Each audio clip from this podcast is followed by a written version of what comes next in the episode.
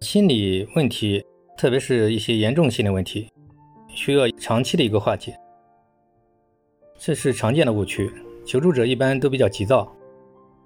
这么多年形成的问题，想一下就解决，反而障碍了康复。其实，心理康复的一个很重要的一点，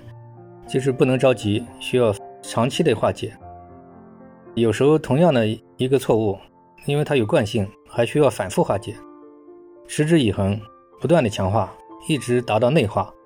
这样才可以真正的解决他的这种顽固的这种心理的症结。基本上来讲，一个长期的心理障碍，长期的这种思维。行为的应对模式，他的这种歪曲理念，已经形成了这种不良习气，深入潜意识，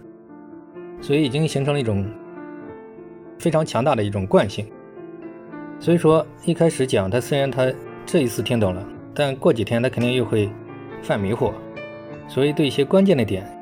需要反复化解、反复强化，一直到他能够站住脚跟，啊，他回不去了。这样成了一种良性的一种惯性，这样后期才能得到真正的康复。这一点也是很重要的。